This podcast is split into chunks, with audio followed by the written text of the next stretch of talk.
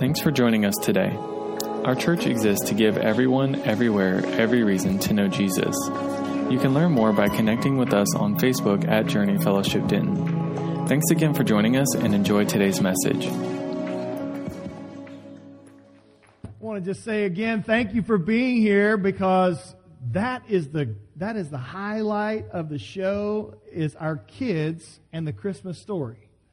Even Santa Claus got in on the act telling the Christmas story today.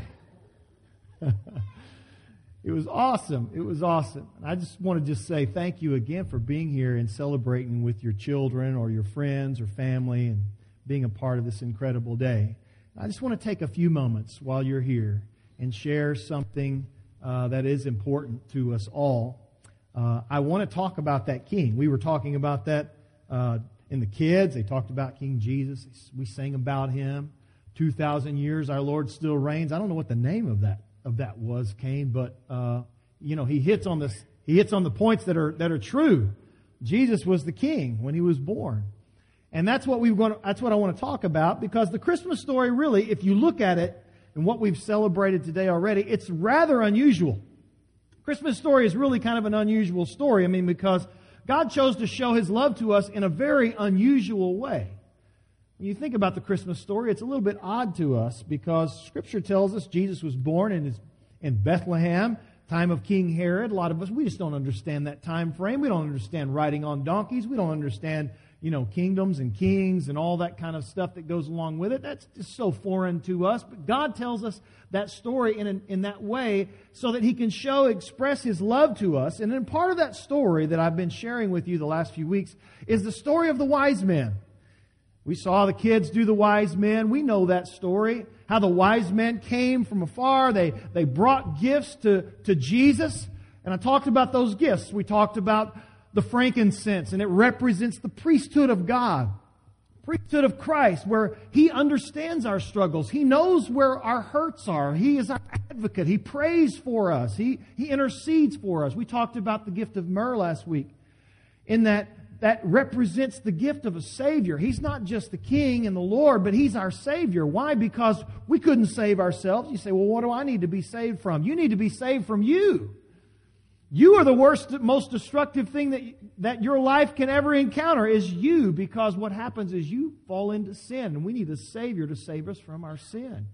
Break that, break that curse that lays upon us. But today I want to just talk about, real quickly, about Jesus receiving that gift from that last wise man, which was gold. Gold is the, one of the, the chief measures of wealth in our world. We use gold or maybe diamonds or, or I don't know, platinum, maybe we use to recognize wealth and recognize even not just wealth, but royalty and people who are in high positions. It's the most valuable gift that the three wise men brought as far as value was concerned. It was a gift that was a gift for a king. It was meant for Jesus. And was that wise man brought that gold and he laid it at the feet of Jesus, what he did was he displayed and he uh, declared that Jesus was not just a savior, not just a high priest, but he was a king. He was not just a king, he was the king. You say, well, come on, Scott. Well, that really doesn't mean we don't talk about kings. In 2022, we don't think about kings or kingdoms. And I just beg to differ this morning. Because we talk about in our culture all types of kings. Let me just show you some pictures. Here we have a picture of Simba, the Lion King. How many of you have seen that movie? We don't just talk about Simba and the Lion King, but we've got another uh, interesting character. He is uh, the one that you see right now. Who is that? King Kong. That's right. He's strong. He takes airplanes out by climbing the skyscrapers. We have guys who write horror stories and, and they are the best in the business and scary movies and his name is Stephen King and he writes that kind of thing. You, you, you've got uh, not the greatest basketball player of all time, but he calls himself the greatest and his name is LeBron James, King James as he is known. Michael Jordan's always going to be the best. I'm just telling you. Yeah, that's what I knew I'd get an amen out of some of you. You've got, you've got interviewer kings, the king of all interviews. You got Larry King. For some of you baby boomers, this is for you. She wasn't a, a king, but she was a queen, but her name in tennis, she was Billie Jean King. That's right. Check out those glasses. That's pretty awesome. You've got the king of pop. Who is that? Yeah, you got MJ, Michael Jackson. And then, of course, you've got the king of country. The king of country is George Strait. Yeah, yeah. And then, of course, you've got, well, you've got Elvis, of course. He is the king, yeah. But I was thinking of another one. I was thinking of hold the pickles, hold the lettuce. How you want it won't upset us. You've got Burger King, of course. We talk about kings all the time. We talk about who's the best in the business, who's this and who's that, who's the best. Let me just tell you real quickly. Jesus is a king like no other. Jesus is the king that is above every king. He is, he is not just in one genre of, of broadcasting or one sport or one uh, movie. He is the king that is the king over all. First Timothy, Paul says in chapter 6 verse 15, he says, for at just the right time, Christ will be revealed from heaven by the blessed and holy and only Almighty God, the King of kings and the Lord of lords. He is not just a king, He is the king. He is the supreme authority. He is the one who rules and reigns the entire cosmos of our world, every planet that spins and every star that shines. He is the one who put them in their place. He is the king of all of those things. The prophet Isaiah said this in chapter 9 verse 6. He says, For unto us a child is born a son is given, and the government will be upon his shoulders, which means he is in charge of it all. And he will be called the wonderful counselor, the mighty God, the everlasting Father, the Prince of Peace. Friends, I just want you to know, we're not just here celebrating just our children and our young people who did an awesome job this morning. We're here to celebrate the birth of the King of Kings and the Lord of Lords. That's who he is. He is the king. Jesus is the king above every king, above every name. And that's why this Christmas message is so unusual. It's because in the unusual way that God chose to reveal himself to mankind and to you and I. It was unique in how he did it. His own people, the Jews, they didn't expect a, a, king to be born the way he was. They expected a king to be born in a palace, surrounded by wealth and luxury, surrounded by comfort, in a crib lined with purple cloth. No one expected the king to be born in poverty and in the back of a cave, surrounded by farm animals. No one expected that.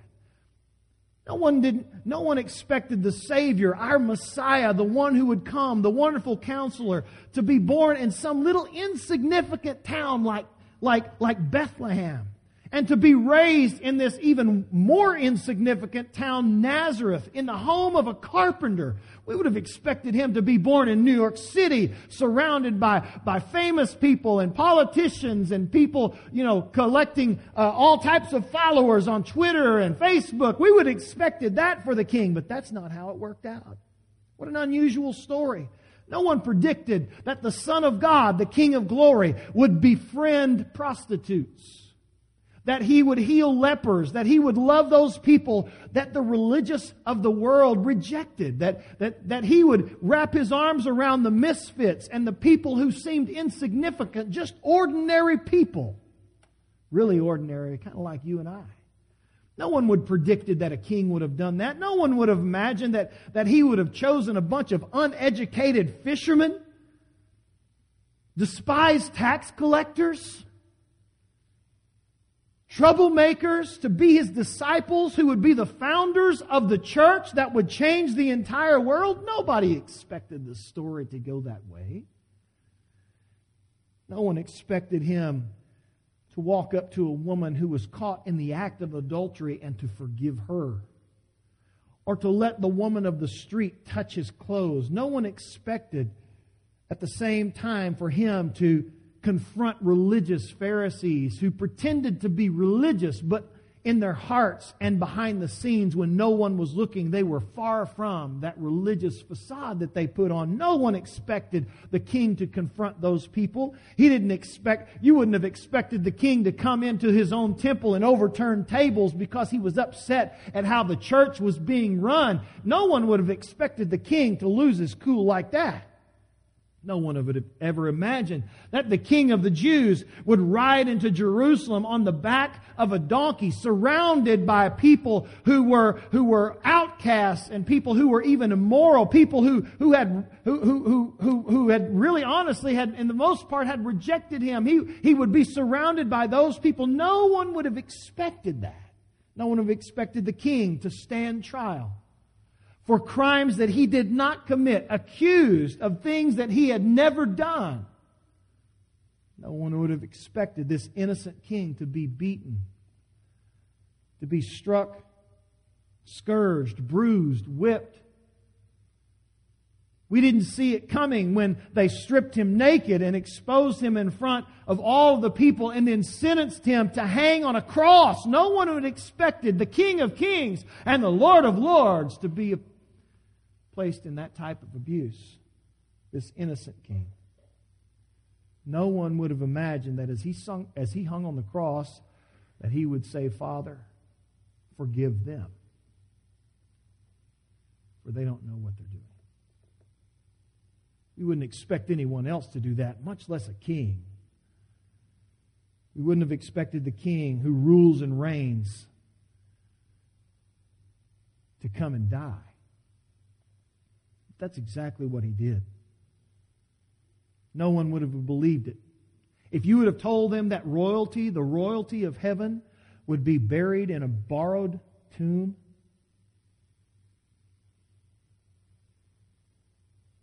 no one would have thought that. And we certainly wouldn't have expected that after three days,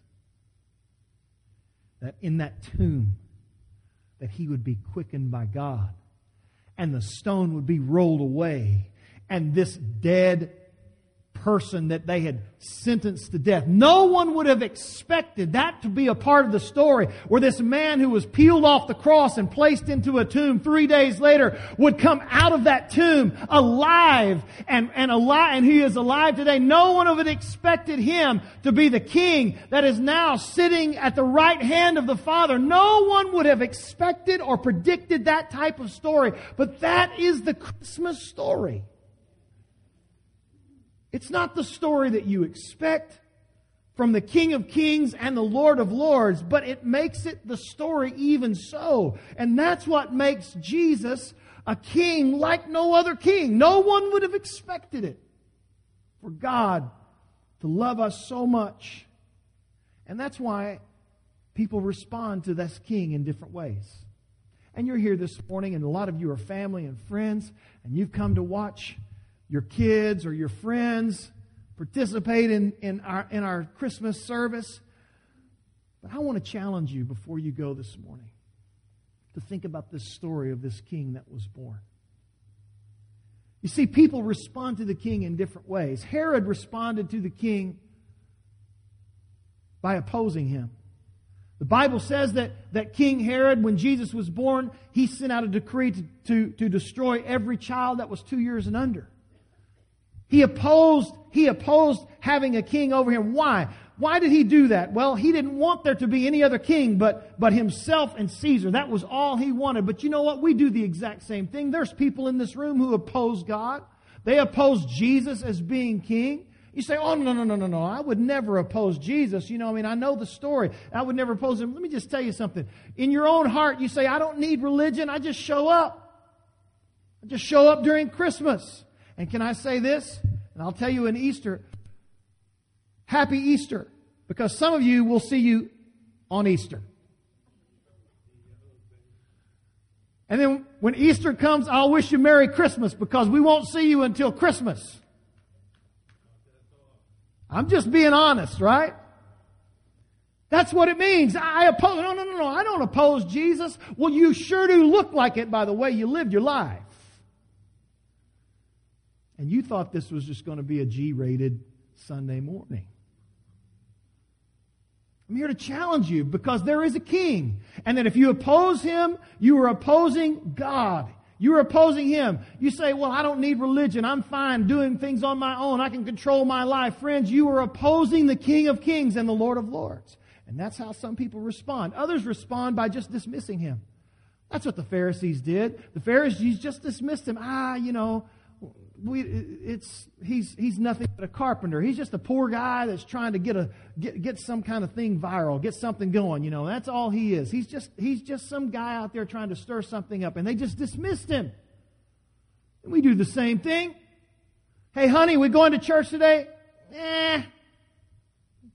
I don't know. Hey, honey, the kids are, the kids are doing their program. Eh. World Cup's on today. Hey, what about, what about, uh, would you like to hear what God has done in my life? Eh. I mean, we've got other things to do. We got to go to grandma's house. We got to do some shopping. We got meals to take care of. Got tickets to the Mavs game. Can't make it. I mean, we dismiss, we dismiss him because what we think is, you know what? We'll take care of that later. We'll deal with that some other time. But then, then there's the wise men. The wise men. They did something totally different. The Bible says that when the wise men came, that they brought their gifts, gold, frankincense, myrrh, and they set it down before Jesus. And then they bowed down and they worshiped him. That's how the Bible tells us we should respond to this king that's born. Not oppose him like Herod or dismiss him like the Pharisees, the religious people, but we should be like the wise men who bowed down and worshiped this king of kings and the Lord of lords. And so this morning, I just ask you, what is your, what is your response to this king? How do you respond to him? Are you opposing him in your life? I mean, we've already talked about that. You probably wouldn't admit it, but your lifestyle certainly tells the story. Are you dismissing him just like you dismiss Santa Claus? I mean, he's not. real. Come on. Really?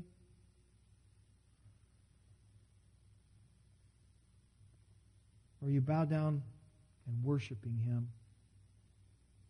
Maybe not in a physical way, but in your heart, you kneel before Him and you consider Him your King, your Lord. There was a time in my life when I tried to oppose God. I tried to oppose that whole idea. I tried to dismiss Him as well. Had my life to live, really didn't take too much stock in it. I, I, had things to do, couldn't worry about that. When I get older, I'll take care of it. I, there was a time in my life when I live that way. But there was something that I just could not get away from. I realized that he was more than just a sweet baby born in a manger with a cool birth story, but that Jesus was the king. And that really turned it in my eyes. He was the sovereign. He was, he was the one who was higher than the highest and greater than the great. And that no matter what I did, I could not fight against the King of kings and the Lord of lords. And can I tell you, that's why some of you, maybe even today, you're still unhappy in your own heart and in your own life. You're still unsettled in your own life because you're still trying to dethrone the king. You're trying to keep him from doing what he does the sovereign, the great. That's why you struggle. That's why you wrestle in life. That's why you have some uncomfortable moments. That's why you're really just whether it's whether it's at home, whether it's in relationships, whether it's in your finances, you just man, I'm just struggling. I don't know what to do. Give it to the king because that's what the wise men did. He recognized them. Hey, he is the king, King of kings, and the Lord of lords. I'd like for you to do something with me. Would you just bow your heads this morning?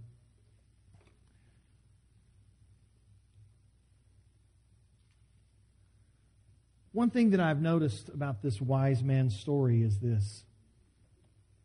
I've noticed something very clear. So we all know that Christmas story. We know the story about how the wise men came. And I want to remind you that these wise men, the Bible say that they started their journey a long way off, from afar. They, they started in a distant country. A distant country is what the scripture says. But they ended up bowing in the presence of Jesus. And you know what that means me means to me? It tells me something very special about this Christmas story. It tells me that it doesn't matter how far you are when you start. If you will begin to move in the right direction, that hopefully you will end up kneeling at the feet of the King, of the Savior. And you will recognize him as the King of your life. What does it mean to put Jesus as the King of your life? It means to give him everything. To give him everything. What do you mean? I mean, you give him your worry, you give him your fears, you give him your heartaches, you give him your pain, you give him all of those things. And most of all, you give him your failures, your sin. You give him what you can't handle. And the king comes. And he makes your life something different than what it was when you were afar off. It was a life changing moment that these wise men made when they decided, first of all, to go to the king. But I could just tell you that the greatest moment was not getting there. The greatest moment was when they bowed before him. And when they left, they were different because they knew this is the king. This morning, I just want to offer you an opportunity today. If you're here and you say, Scott, I, I know what you're saying. I've heard this Christmas story over and over. It's another, don't let it be another Christmas service. Let today be a day where you, like that wise, like the wise men, you bow yourself before the feet of the King and you give him your life. You give him everything.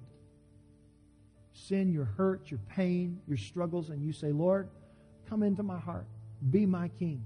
Be my Savior. Be my Lord. Transform me. Forgive me. And He will come and He will change your life forever. With your head bowed this morning, I just want to make this call. If that's you, you'd say, Would you just pray for me this morning? Because we're not finished yet, but, but I want you to just know that we want to spend some a moment in prayer. That's what it's really all about. If you say, Would you pray for me because I heard what you had to say today and I want to leave this morning knowing the King? I'm far away from him, but I've made a, I've made a step toward him today. I'm, I'm, in, I'm coming to him to be my King. If that's you, would you just slip your hand up so I could just pray with you? I'm not going to embarrass you. If there's anybody in the room, I just want to pray with you. Before we pray today, you slip your hand up. You'd say, Would you pray for me, Scott? Would you pray for me? I'm far away from him right now. Yes, yes. Anybody else? Yes, yes, ma'am. Thank you. Yes, yes. Anybody else? You just want to raise your hand. I'm going to, going to in just a moment have you stand. We're going to pray together. Anybody else? A couple of ladies raise their hand. I'm far from him, but I'm coming to him today. Amen. I'd like for you all to stand this morning with me.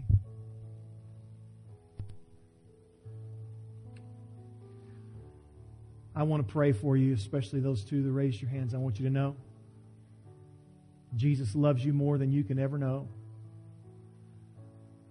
God's unusual Christmas story was not written so that we could do plays and dramas and write songs or even preach about it. God's unusual Christmas story was done so that He could know you personally, to be your king, someone to follow. And this morning, especially for those who raise their hand, I want to just pray for you today and ask the Lord to just show Himself to you in your heart. If you want to know Him, all you have to do is you have to come to Him and say, Lord, I give you my life. Forgive me of my sin. Forgive me of my wayward acts. Forgive me of just acting the fool. And bring me into a relationship with you so that you know me. I know you. Nothing stands between us. So, would you bow your heads all over this room and let me pray for you this morning? Especially those ladies that raise their hands. I want you to pray in your own way, and I want you to pray that prayer with sincerity in your heart. And Jesus is going to do something in your, in your life today. He will become your king if you ask him to. Lord Jesus, I thank you for your, your sacrifice that you came and you gave to us, Lord, for making yourself available. Available when you wrapped yourself in flesh, you the Word of God, the, from the beginning of time, you wrapped yourself in human flesh and you came as a child in a manger. Lord, don't let us turn that into a a, a, just a familiar children's story. Lord, let it be real in our own heart today to know you came because you loved us. You came because you are our King. So, Lord, I pray for those two ladies, especially that raised their hand this morning. That, Father, that you would let them, Lord, know know you in a, in a personal way. And as they ask you to come into their heart and to cleanse them from all of the the things that have kept them distant from you. Lord, if they would just, Lord, continue to, to just open up their heart, that you would come in, Lord, that you would change everything. You would forgive them of their sin, that you would welcome them into the body of Christ, that you would walk them over to grace and show them that you give them what not what they should deserve, but what they don't deserve. And Lord, I pray that you would become their king, their king, their savior and their Lord, that they would follow you, Lord, for the rest of their lives. But I pray for all of us, Lord, that we would make you our King. That you would become, Lord, the sovereign of all of our lives. We thank you. We recognize that this morning, again, this Christmas service. In Jesus' name. And everybody said, Amen. Amen. Thanks for listening to this message. If you were blessed by this ministry, we want to encourage you to share it. And if you don't have a church home, come join us any Sunday at 1030.